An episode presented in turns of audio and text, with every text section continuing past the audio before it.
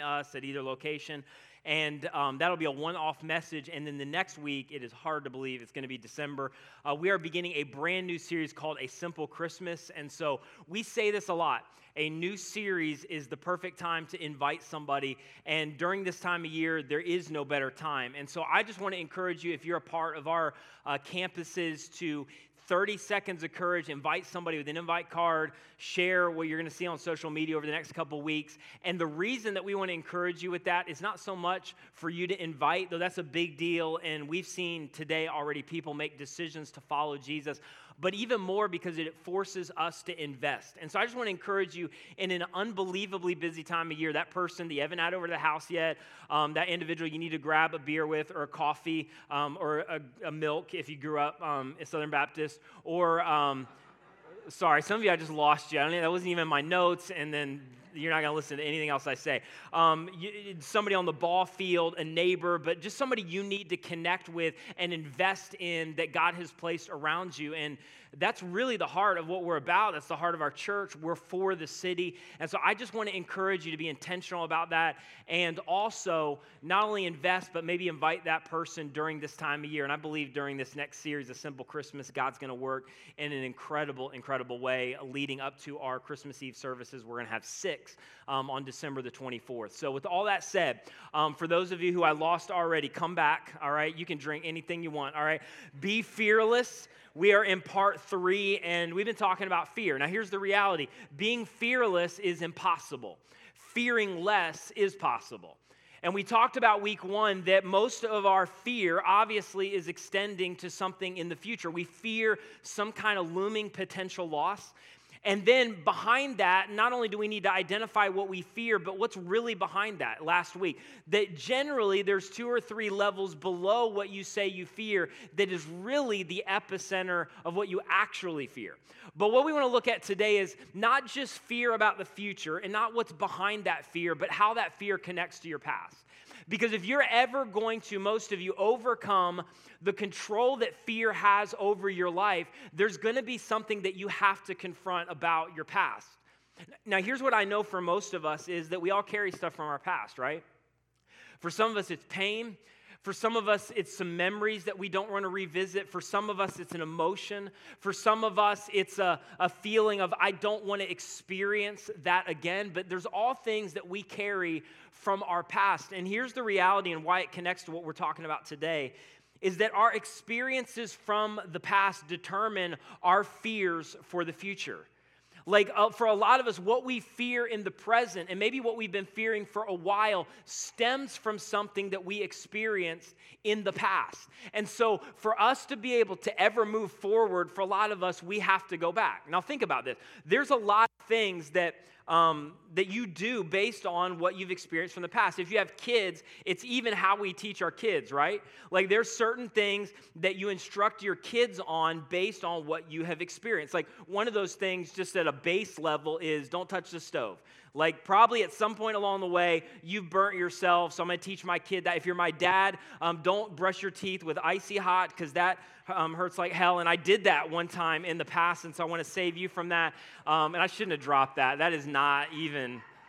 Not, uh, so he'll be here at the 12, so it's fine. Um, but like whatever from your past to where I experienced it, so I want to keep you from it. Like other things at a bigger level. For some of you, you grew up in an environment maybe with your mom, and there was kind of this underlying hey, don't ever trust men. Don't ever trust men. Why? Because some kind of experience happened in a previous season that affected how they guided and directed you. For others, you were kind of taught to play it safe. Don't ever take a risk. Don't step out because of maybe something your parent or guardian had experienced before, and now it's affecting how they lead you and how they direct you. But that's just what our experiences from the past do. They determine our behaviors, they determine our reactions, and in many cases, they determine our fears. Like, I'll tell you a, a, stupid example, but it illustrates this point, and this doesn't even meg- register on the radar, so I get that. But when I was young, whatever the age is before you lose your um, temporary teeth and get your permanent teeth in, I had massive off the charts, and it was good to hear other people's stories after the first service, um, just empathize with my pain. But I had massive buck teeth early on. And you don't need to laugh because it's still, there's there's still pain there, okay? But like massive buck teeth. And I'll never forget, I had an older brother, and we would get into it a lot. And I'll never forget this experience where we're fighting um, in front of the house where we had like a, a, porch there. It was all concrete. And somehow, I don't know if this is what happened, but it's what I remember. He pushes me, and I can't get my balance, and, and I fall. And the only thing that really broke my fall from the concrete porch was my teeth. Like that was the thing that it could have been worse, but my teeth took the brunt of the fall. And after it, I had two just dead, you know how your teeth, when they, they, they're just brown? And my dad was kind of like, which is typically him, like, oh, they'll, they'll fall out eventually. So, um, for, so for what felt like, I don't know if it was several years, not only did I have buck teeth, I was already a little bit self conscious about that, been made fun of it, I think, a time or two, but now they were brown. And so, like, it was a really rough road for a little while. You know what I'm talking about? And what I found out that I started to do is just compensate. So I wouldn't smile at all. And I just would try to, as best I could, but it was almost impossible to just not let anybody see. And then what happened is eventually fell out. You know, you get your teeth. And as I got older, there was a moment where I realized that I still wouldn't smile. Like I was just constantly self conscious, and I realized where that was coming from was my earlier experience of the, you know, brown buck teeth that I tried to hide from everybody because I was, you know, teased and didn't want to feel that again. And that had followed me for quite some time, like into my teen years, and affected my behavior. So, my point in all of that is you have a story, and it may be a bigger deal than that, but of something that happened in your past, and it's affecting how you respond, how you react, how you behave, and even what you fear in your present. Now, here's where this becomes a big deal is when it starts to lead you to a place where it affects relationships, or it affects maybe where God wants to lead you. It affects what you are being called to. And because you've never identified what's going on in your past that is relating to how you operate in the present, you are being hemmed in and controlled by your fear. Now, here's how I would really identify it is it's as if for a lot of us we have built a wall of fear and because of something in the past we hide behind it for some of you it's control because something happened in your past where you were out of control. Now there is this, this thing inside of you where you are constantly trying to make sure I'm not going to feel that again. I'm going to make sure that that doesn't happen to me again. I'm going to make sure that I don't have to experience those emotions again. And so you are all out trying to gain control of everything in your life, even in stupid ways, because of something that maybe happened in the past. You, you are so image conscious or, or so uh, just tied to creating this crate and barrel utopia because you just don't want to experience some of the things that happened to you or your family or some of what you felt. And so your default mechanism, your wall that you're hiding behind is control. For others of you, it's something like withdrawal. Maybe you were betrayed in the past. Maybe you opened yourself up in a relationship and you got hurt in an extreme way. For, uh, for others of you, you maybe, maybe you took a risk to do something, and that even relates to God because you felt like God didn't come through, God didn't see you through. And so now what you've done is you just withdraw. You, you hide behind this wall that is predicated on something that you experienced in the past and it's produced fear in the present. And so you keep everybody at arm's length. For others of us, it's anger, something happened, and if you feel anything close to that emotion, you just go off the rails. And you've carried this anger so long that for some of us, we don't actually know where the anger originated. But there's just this thing, this wall we're hiding behind again of, I don't want to ever feel that. I don't want to ever experience that again. For others, this doesn't seem like a big deal, but humor and sarcasm is your thing. So, because of some stuff that happened, you're always, again, you're just always keeping people at arm's length. You're always stiff arming people. And this is one of the ways that you do it. And then for others of us, it's critical because of something that happened, something you experienced, something maybe done to you. Nobody or nothing ever seems to kind of meet your standard. And it's another way that you have built a wall in your fear and you hide behind that wall. I'm not going to experience that ever again. And then at an extreme level, for some, it's substance abuse. That now I've, I've self medicated and I've run after some behaviors and some things to just dull the pain or numb the pain or get me to a place where I don't have to think about it anymore. And it's kind of the thing that I hide behind, I withdraw behind it. But all of us, if we haven't dealt with certain things in our past, not only do we have a fear about the future, and not only are there some things behind that fear, but that fear is also generally relating to something in our past. And if we don't go back and if we don't confront that, and if we don't kind of eyeball to eyeball with what's really going on, it will continue to follow us into the future. And here's what I know about things from our past for most of us we don't want to confront it. Like, we don't want, again, we don't want to feel that emotion again. We don't want to experience that again. We, we don't want to drudge up all of that stuff that we've been trying to run from for a long time. But if you are ever going to move forward for a lot of us, you need to identify the fear, you need to understand what's behind the fear, but then you need to go back to really determine the original source of that fear. And here's the hope that hopefully we've been able to dispense throughout this series is that there is the possibility for you not to be controlled by fear. Fear is inevitable. There's amygdala in our brain that produces fear. It can be a healthy thing, but you do not have to be controlled by it. And as we've said, you can't really follow Jesus if you're a Jesus follower and be controlled by fear. Eventually, those two things are going to bump up against each other because you can't move in the direction to love people and withdraw.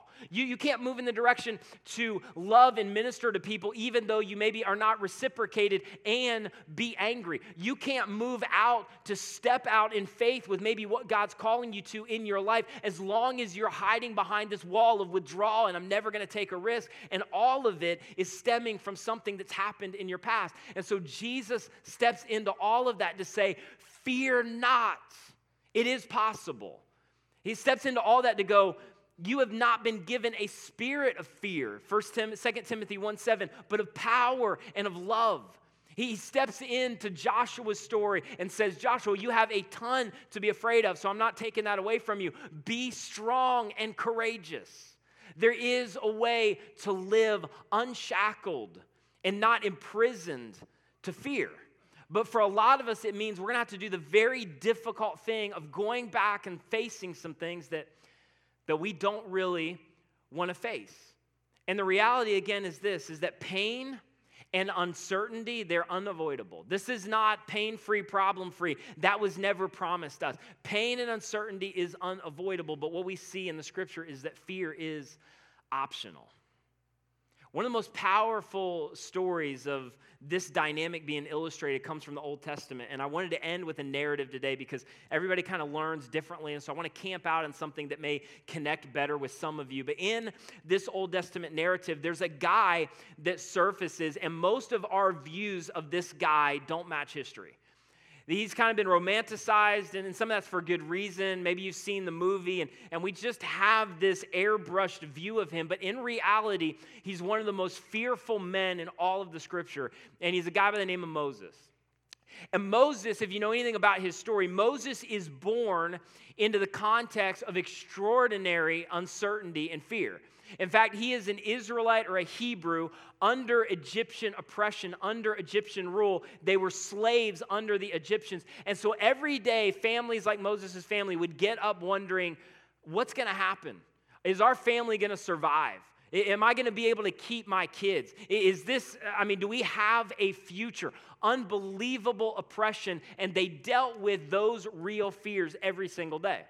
But then on the other side what's interesting is Moses is born, it's in the context of incredible Egyptian fearfulness. There, there's Pharaoh, who is the head of Egypt, and he is so afraid that the Israelites, who keep reproducing themselves, are going to grow and eventually outnumber the Egyptians and ultimately revolt, that he creates this crazy plan where he instructs all of the Hebrew midwives to abort all of the male Israelite babies and thinking that's going to solve the problem because he doesn't want to see Israel grow to the place where they can overthrow them. So Moses is born into the context of incredible fear among Israelite people and incredible fear among Egyptian people. And then in the middle of that are these unlikely heroes, which are Hebrew midwives who decide that they are going to fear God rather than fear Pharaoh, even though there was a lot of reason to fear Pharaoh. And fear God in the sense of we believe that God is bigger, that He is the ruler of all creation, and that what He wants and obeying Him is better than obeying any Pharaoh or any regime or any government. And so they decided against all odds that they were going to do everything they could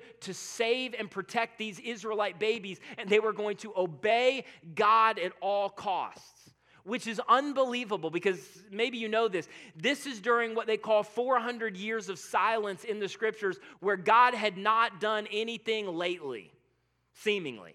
God had not spoken. God had not performed any miracles. His chosen people, the Israelites, the Jewish people, the Hebrew people, they seemingly were abandoned. They're going, God, where are you at? What are you doing in our lives? Why would you allow us to be in slavery under the oppression of the Egyptian people? Are you serious? And then into that, somehow these Hebrew midwives have the ability to trust God to go, We have not heard from you in a long time, but we believe you and we're going to trust you. And so, into that, Moses' life is spared because of their extraordinary courage in the midst of a culture of all kinds of fear. And here's where the narrative picks up, and I'll try to kind of reveal this tension and this dynamic that I'm talking about. Exodus chapter 1, verse 22. And if you have your CC app, you can go to media and then sermon resources to get all of this. Here's what it says Exodus chapter 1, verse 22. Then Pharaoh gave this order to all his people Every Hebrew boy is, who is born, you must throw into the Nile, where ultimately, generally, they're going to drown or be eaten by a crocodile. But let every girl live. And then Exodus 2, verse 1. Now, a man of the tribe of Levi married a Levite woman, and she became pregnant and gave birth to a son. And when she saw that he was a fine child, she hid him for three months. But when she could hide him no longer, she got a papyrus basket for him and coated it with tar and pitch. Then she placed the child in it and put it among the reeds along the bank of the Nile. And his sister stood at a distance to see what would happen. And then, verse 5 Pharaoh's daughter went down to the Nile to bathe, and her attendants were walking along the riverbank. So here's Moses, his sister's off looking to see what's going to happen to her, um, you know, baby brother. And Pharaoh's own daughter comes down, sees the baskets, and sends her female slave to go get it. And then verse 6, she opened it, saw the baby was crying, and felt sorry for him. This is one of the Hebrew babies, she said. Then his sister asked Pharaoh's daughter, Shall I go and get one of the Hebrew women to nurse the baby for you? And then verse 8, Yes, go. So the girl went and got the baby's mother. And so just just a little catch up. I mean, so they're, they're doing everything they can to save Moses. Moses isn't even known as Moses at the time. They take him down, put him in this basket. You probably know the story, watch the movie. They send him off. Um, Moses' sister is off in the reeds, hoping he doesn't get eaten by a crocodile. I mean, this is real fear that he doesn't drown to death. And so, as she's watching, I mean, what are the chances? Pharaoh's own daughter makes her way down to the riverbank and finds the baby and attempts to rescue the baby and says, Hey, to Moses' sister, she doesn't know it's Moses' sister, can you find a Hebrew midwife and have her take care of him? And so, verse number nine Pharaoh's daughter said to her, Take this baby and nurse him for me, and I will pay you. What an amazing gig that is. Like, legitimately, if my one, little over one year old son, Braxton, if I could go put him on the Alafia tomorrow and know this is the end of the story, I would do it in a second, right? I mean, it's unbelievable. Like, as I'm reading this, here, hey, here is your baby. I will pay you to watch him. Yes, please. So, verse 9. So the woman took the baby and nursed him. In verse 10, when the child grew older, she took him to Pharaoh's daughter, and he became her son. And she named him Moses, saying, I drew him out of the water. Now, here's what I find interesting about this. Maybe you won't. That for the rest of his life, Pharaoh should have been the most fearless man in all of the scripture. I mean, what more evidence do you need that God is with you? Like you are, I understand you're, you're born under oppression, and I understand there's slavery, and I understand there's a lot of fear, and I understand the edict that Pharaoh levied. But come on, you were put in a basket. You were, in, you were rescued by Pharaoh's own daughter. I mean, come on, that's winning the lottery five times over. You are given to your mom, even though she doesn't know it, and she nurses you into, you know, elementary age or, or into those first couple years. And then you are brought, rather than being a slave, into the palace of the Pharaoh himself. Come on, Moses. You should be more fearless than anyone. But what we find in just a few moments with some events and incidences that start to happen in Moses' life, he becomes one of the most fearful people in all of the scripture.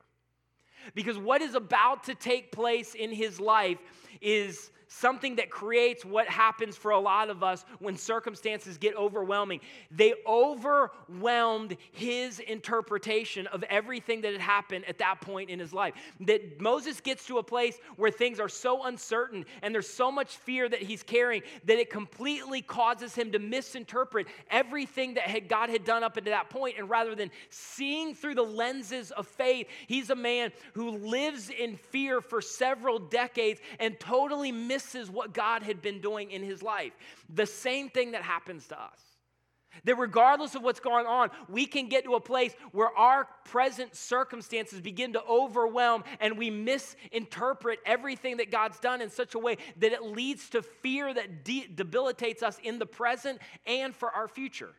Here's what I put in my notes, and I've said something similar before, but it's just important to remember for some of us. This is not all of us, but for some of us, it is not our circumstances that produce our current fears. It is our interpretation of our circumstances that produce our current fears. And Moses got to a place where he's so overwhelmed that he's able to look back on all of his life and go, God, I don't know if you are able. God, I don't know if you really are with me. God, I don't know if you really are good. And yet we look back at the finished narrative and go, Moses, what are you seeing? Where are you at? Where's your head, man? How can you not see the fingerprints of God on all of this? Because he got into a situation where fear took over and the present circumstances began to override all that God had done, and he began to misinterpret God's activity and God's work in his life. And so one day, after Moses had grown up, he went out to where his own people were and watched them at their hard labor. And he saw an Egyptian beating a Hebrew, one of his own people. And looking this way and that, making sure nobody's looking, he killed the Egyptian and hid him in the sand. How savage is that? Verse 13. The next day he went out and saw two Hebrews fighting. And he asked the one in the wrong, why, why are you hitting your fellow Hebrew? And this next part reminds me of my kids. The man said, Who made you ruler and judge over us? Are you thinking of killing me as you killed the Egyptians? Let me tell you why that reminds me of my kids, because that sounds kind of weird. But because if you ever had that circumstance? Because here's basically what the Egyptians are going Hey, Moses, we're just doing what we saw you do. You ever had that with your kids if you have kids? Like, I literally, this is to make you think badly of me as a parent, but I'll say it anyway. That I, I, had this one experience where I just lost it for a second, and not lost it, lost it, but, you know, voice got raised, and I'm just super exasperated at my kids. And then the next day, my five year old Brooke gets into it with her three year old brother, Ryder, and she just loses it. I'm like, I, you know, you run into the room, Brooke, what are you doing? And literally, she's like, I'm just doing what daddy did yesterday. Don't you dare pin that on me. If, if anything, that's your mom. I, I am not, ta- I'm kidding. I'm joking. I'm kidding. That's not, that's not her mom. But that, that's, where, that's where Moses is at. And they're just like, eh, we, we're just doing what we saw you do. And when Pharaoh heard this, he tried to kill Moses, but Moses fled from Pharaoh and went to live in Midian, where he sat down by a well. And Moses had reason to fear, but we have to understand is what got Moses into this position is because of his fear in the first place. Because of his, when am I going to be found out? When are, are things going to be exposed? And it leads him to a place that he never thought he'd end up. And what does Moses do the moment he, he's gripped by fear? He runs. He runs and he goes to Midian, this far away place. And what you'll find in the narrative is he begins to just build a wall. And he finds a new occupation and kids and a wife and a father in law who's banked a lot of money that ultimately he's going to inherit. And for several decades, Moses lives in Midian, and he knows that is not where God has him. He knows that is not what God wants for his life, but there is no way he is ever going to go back. There is no way he's ever going to experience that emotion again. There is no way he is ever going to feel those feelings ever, ever again. And so he goes to Midian and he plays it safe and he hides behind the wall that he can constructed. And then God interrupts all of that. God does exactly what God wants to do for some of you. And I don't know what your thing is, but you have constructed some kind of wall from something that you've experienced in your past, and you've hid, and you've stiff armed, and you've kept people at arm's length, and you've managed, and you've done whatever it is you do. And God wants to step in to go, okay, I know this is painful. I know you don't want to hear this. I know you don't want to experience this. I know that you vowed that you would never experience this again, but I want you to go back.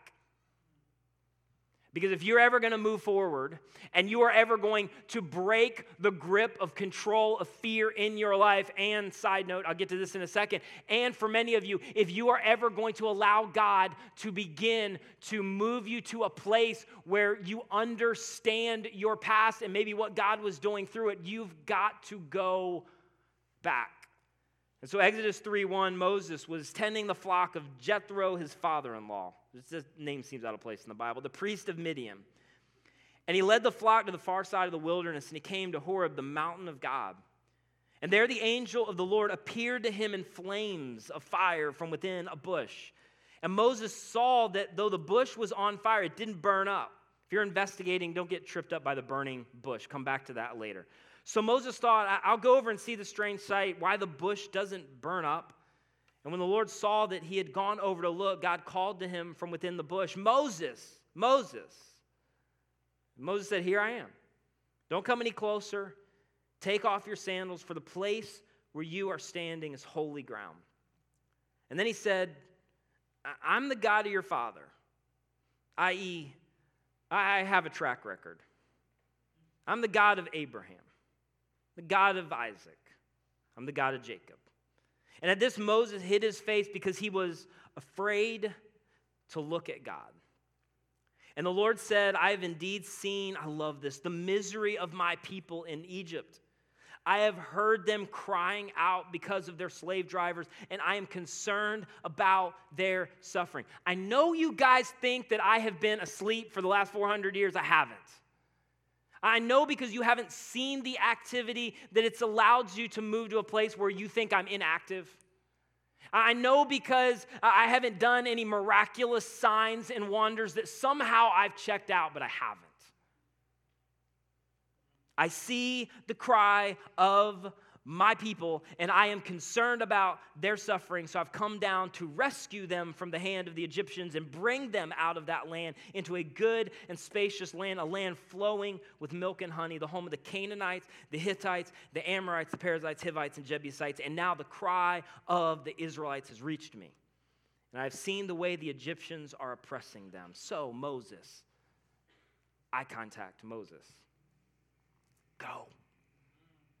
Go as in go back. No, no, no, no, no, no I'm not going to go back. It's why I left Midian. I've had a pretty good gig for the last couple decades. Nobody bothers me there. I don't want to feel that ever again.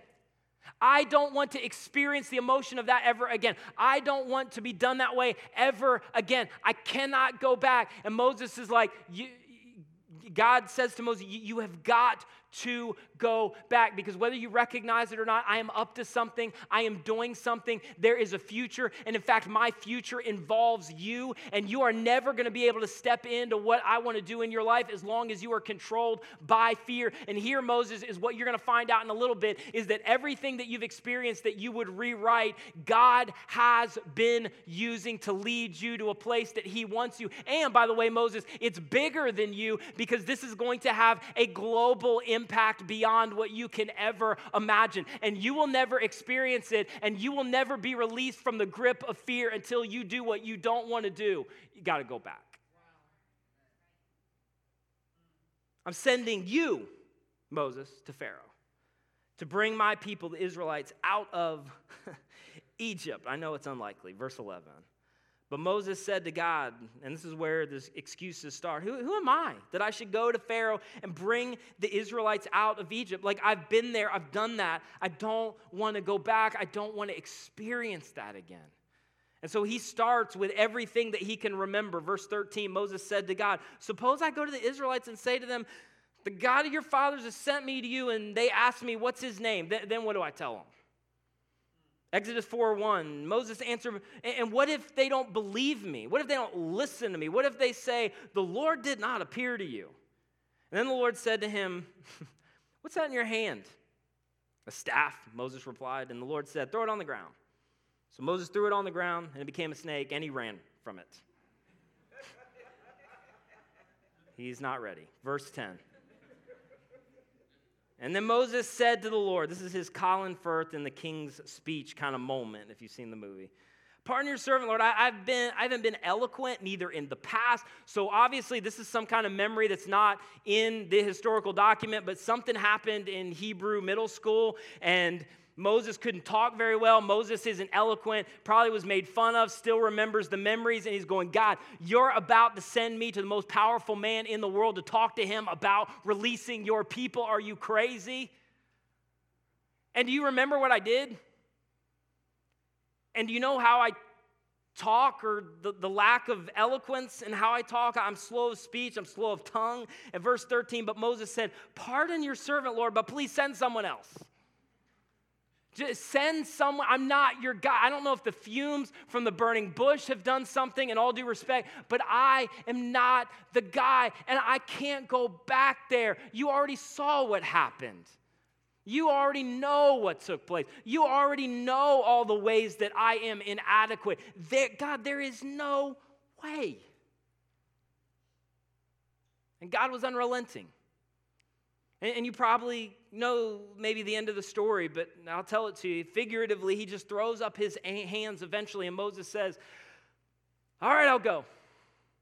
I'll go. Not because I think it's going to work out, not because I think it's going to do any good, and not because I am not terrified, because I am terrified. I don't know what you're doing, but I'll go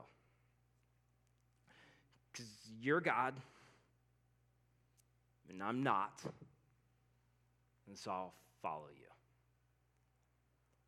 And what's interesting, and you find this as you look at the narrative, is that because Moses went back to where the fear started, he was able to move forward to break the control and the power of fear that ultimately led God to do something unprecedented in history.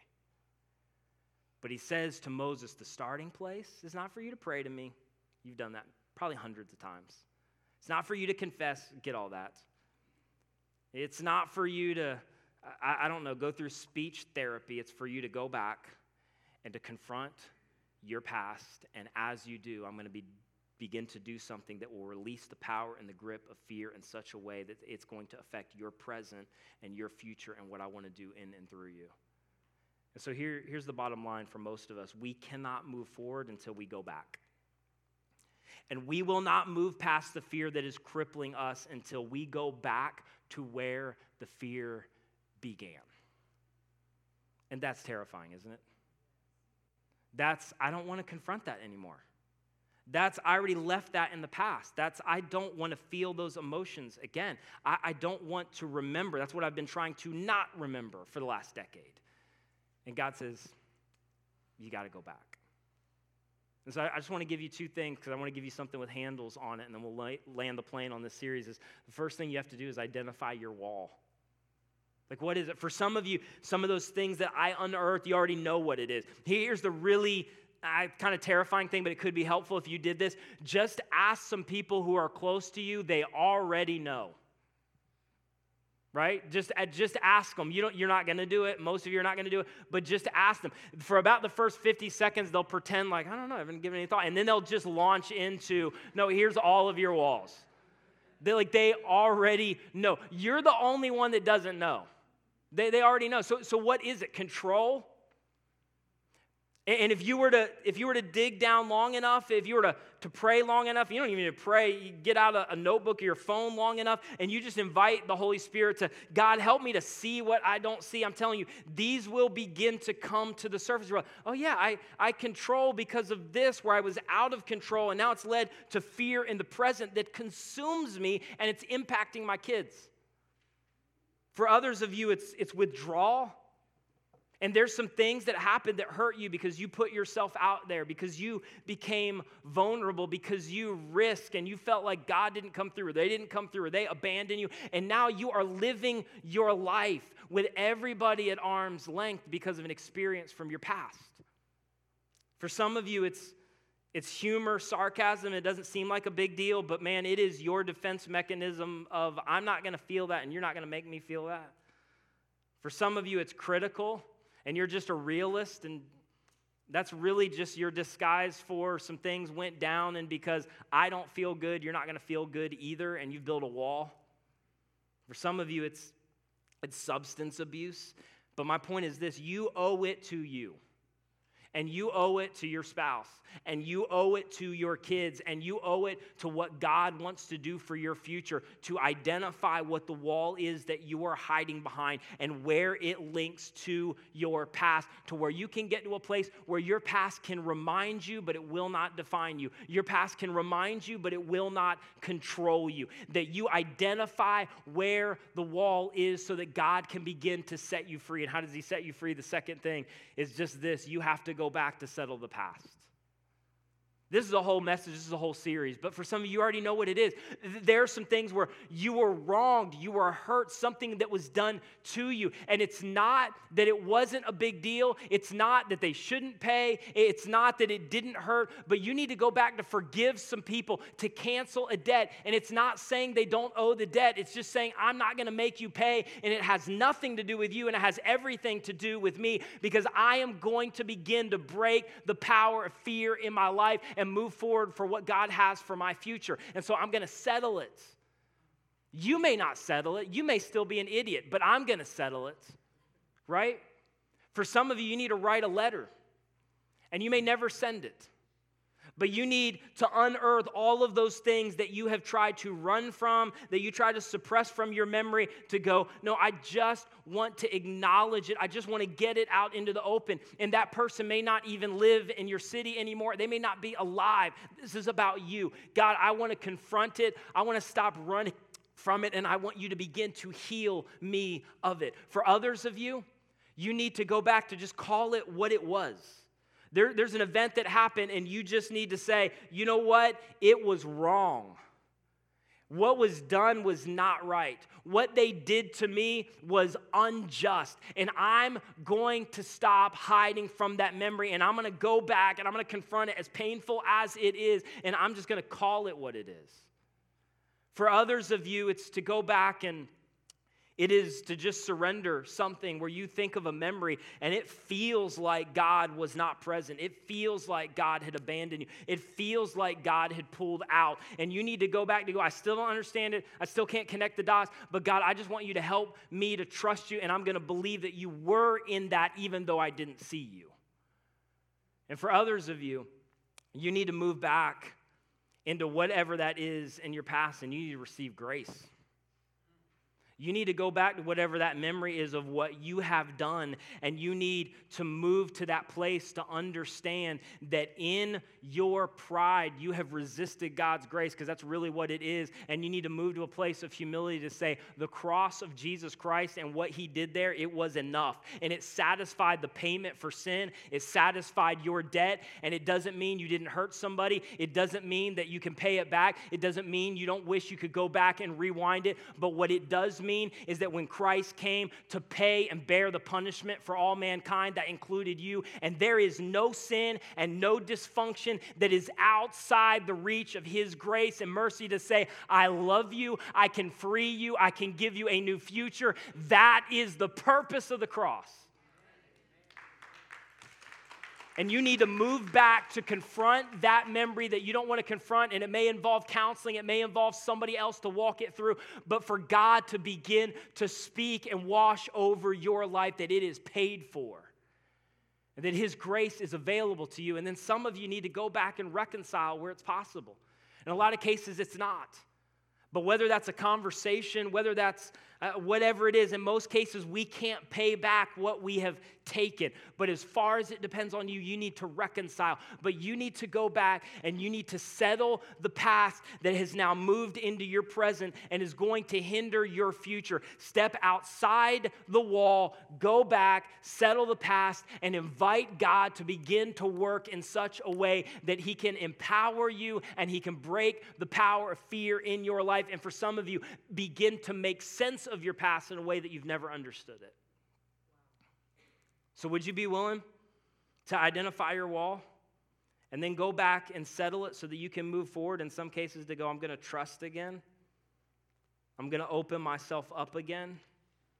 I think God's calling me to do this, and I'm going to take a risk again and step out in faith, and I'm not going to allow my experiences in the past to continue to hinder my future. I'd, I'd say it this way don't let the fear from your past keep you from experiencing God in the future.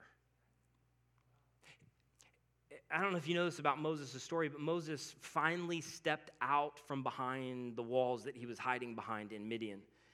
And it was only when he stepped out that all of the events from the past that made no sense, that had no purpose to him, that had a whole lot of pain, that simply reminded him of failure. It was only when he was willing to step out from behind the wall and go back that God began to repurpose and redefine every hurt that he had experienced.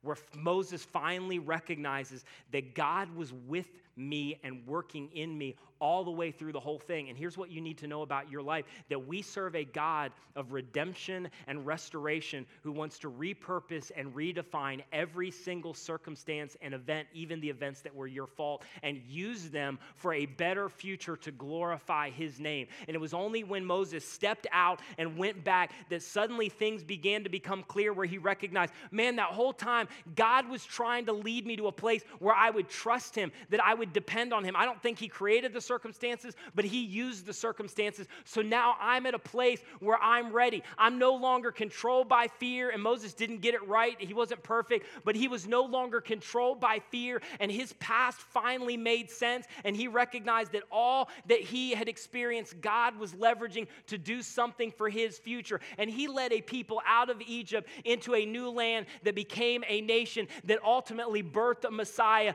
that came to planet Earth to save the world world from their sins. And it happened because Moses was able to step out and go back. You have no idea what God wants to do through your life, and you have no idea what God wants to do to repurpose and redefine even the things that you've been running from for your good and for His glory. See, in every single one of us, and I've got to end, but God can take any fear and turn it into faith. For some of us, the thing in our past that we feared the most is the very thing that God began to redefine. And now it's the thing where God has used our lives in the greatest way. And it never would have happened if we wouldn't have stepped out and gone back. God can take any fear and turn it into faith. God can move anything in our lives around for his good and his glory. I put it this way in my notes. It's only when we respond to God's call in the present that he begins to redefine our past for a better future when we say, I am not going to be bound by this anymore. When you step out, when you go back, God can turn your past into potential for the future. So I just want to end with this. Would you be willing to step out from behind that wall once you're able to identify it? And for some of you, it's not hard. And for some of you, it's just going to take a really awkward conversation. Somebody will tell you. And then would you be willing to go back? To confront what you haven't wanted to confront. So let me just ask you these questions What are you afraid of that stems from your past? Where can't you go back? Because that's an indicator. What are you hiding behind? Where do you need to go back? And where do you need to get help? And would you be willing to step out behind from behind whatever your wall is and would you be willing to go back and confront your past? And the promise is not that you would avoid pain or that you would avoid uncertainty. Pain and uncertainty are unavoidable but fear is optional. And your savior says to you as unrealistic as it seems in this moment fear not. Be strong and courageous you have not, if you've placed your faith in me, you have not been given a spirit of fear, but of power. The same power that raised Christ from the dead is in you. And so I want you to live free. And I want you to be willing to have the courage to move out and to go back. And it's only in that place where I can begin to do something in you to break you from the power of fear. And for a lot of you, it is the starting point and the catalyst for me to begin to make sense of your past. But you got to step out. So, you know what your fear is? Do you know what's behind that fear? And are you willing to go back to find out where that fear originated? Would you guys bow your head and close your eyes all over the house? And as much as possible, can we just kind of stay where we're at to give the Holy Spirit room to do his thing in this place with minimal distraction? That would be amazing. And I have no idea where you're at, but here's what I know this is the human experience. This is the byproduct of sin entering the world and infesting all of humanity. And there's going to be a day where every fear is going to be eradicated forever. And there will be nothing but freedom in this place of universal wholeness and universal flourishing where we are face to face with our Savior. But until then, God has done something in history that communicates to us there is freedom that is possible, that we can live in victory, that we can experience life to the full, as John wrote about. And part of that incredible hope is that God can even go back and repurpose and redefine our past for a better future for our good and His glory. And so, wherever you sit right now with heads bowed and eyes closed, as a follower of Jesus, I just want to talk to you for a second. There's some fears that are easy to identify. Some of you have begun to track with what we talked about last week to get below those fears. And now, today, you need to begin to have the courage to go back to where that fear started, where that fear stems from, if you're ever going to move forward. And so, right where you are, I don't know what it is. It could literally be a hundred different things, but you would just say, right now in this moment, I know there's some things from my past that I need to go back to. I don't want to. I'm terrified. I don't want to experience those emotions again, but I'm asking God to give me wisdom and courage to do it so that I can live free. If that's you, would you just lift up your hand to go, there is something in my past I need to confront, and I'm asking God to give me wisdom and then set me free. Yeah, yeah. Get it up high if that's you. Yeah, yeah, yeah, yeah, yeah, yeah, yeah, yeah, yeah, yeah just that declaration in your own heart and mind, it's amazing how that has the power to be a catalyst for what we need to do when we leave here. And then I just want to give this second invitation to those of you who've never placed your faith and your trust in Christ. And here's what I would tell you is that the beginning place to ever really experience freedom, the beginning place to ever really getting peace as it relates to your past is only found through Jesus Christ.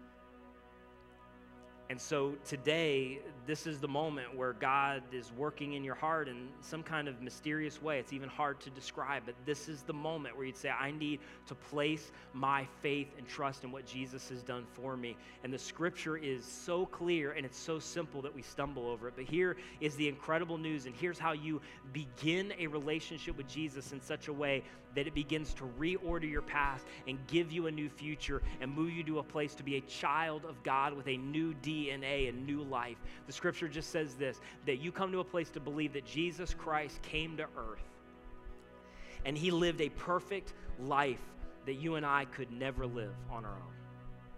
And in fact, the thing that keeps us from relationship with the God of the universe is us. It's our sin. And we can never do enough to reach the standard of perfection because that's the standard. Matthew 5 47. I want you to be perfect as my heavenly Father is perfect. And the point behind that verse is to reveal to every single one of us we don't have a shot without a rescuer without someone to provide us salvation, without somebody to do something for us that we can't do on our own. So you would just say, Jesus, I believe that you came and lived the perfect life that I could not live, and that you died on the cross for all of my sin, past, present, and even future. And three days later, I believe that you walked out of the grave alive. And in this moment, and this is a declaration in your own heart and mind, I believe that I can't earn my way to you, but I'm asking to just place my trust in what you have done for me, that you would forgive me and that you would save me. And so, right where you are, I'm going to give you one opportunity here. This is not a prayer that saves you, it is simply your transfer of trust from you to what Jesus has done for you. So, all over the room, this is you. If this is you online, this is your moment right now. Jesus, you can pray this in your own heart and mind. It's not the prayer, it's your declaration of trust. Jesus, I believe that you're God. I believe that you came to earth and lived the perfect life that I could not live. And you paid for all of my sin, past, present, and even future. And three days later, you rose again in history. And so, right now, I'm not trusting me any longer. I'm trusting what you have done for me. Would you forgive me and would you save me? And the scripture says the moment you make that declaration of trust, you become a child of God, that He will never, ever abandon you, that there will never be condemnation again, and that He can even begin the hard work of repurposing your past for a better future with heads bowed and eyes closed. If that was you today, where you placed your faith and trust in Christ, like we had in the first service today, would you just lift up your hand to go, that, that's me? Lift up your hand nice and high to go, that, that's me today. You just lift it up there for a second. If today was the day for the first time you placed your faith and trust in Jesus, there's an usher that wants to come around as heads are bowed and just place a card in your hand. And you can do whatever you want with that card, but as you leave, if, if you would take that out the connect point, We'd love to just give you a Bible with a little bit of information about this new journey.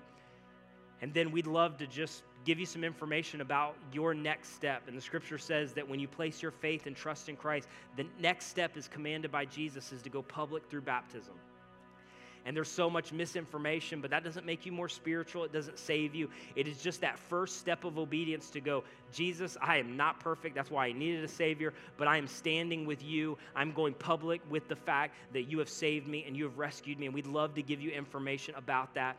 But you can choose to take the next step that you want to take. But one more time, if that's you today, would you just lift up your hand if you haven't gotten a card as we close this morning and say, Today I place my faith and trust in Christ? Jesus, I thank you that today in all of our services, as we've prayed, you are doing exactly what you have done for generations, exactly why you birthed this movement called the church. And as much as we sometimes get discouraged by how broken it is because we're a part of it, it is still doing its thing to reveal and magnify the glory and the grace of Jesus and to save and rescue people and change their eternities forever. And so we want to celebrate what you have done today. I want to celebrate in advance, even in people's lives who have followed you for a long time, how you will begin to release them and give them freedom. And Lord, we cannot say thank you enough because we know it's outside of ourselves. The work that you have done to change hearts and change lives is only available through you and your power. In Jesus' name, amen.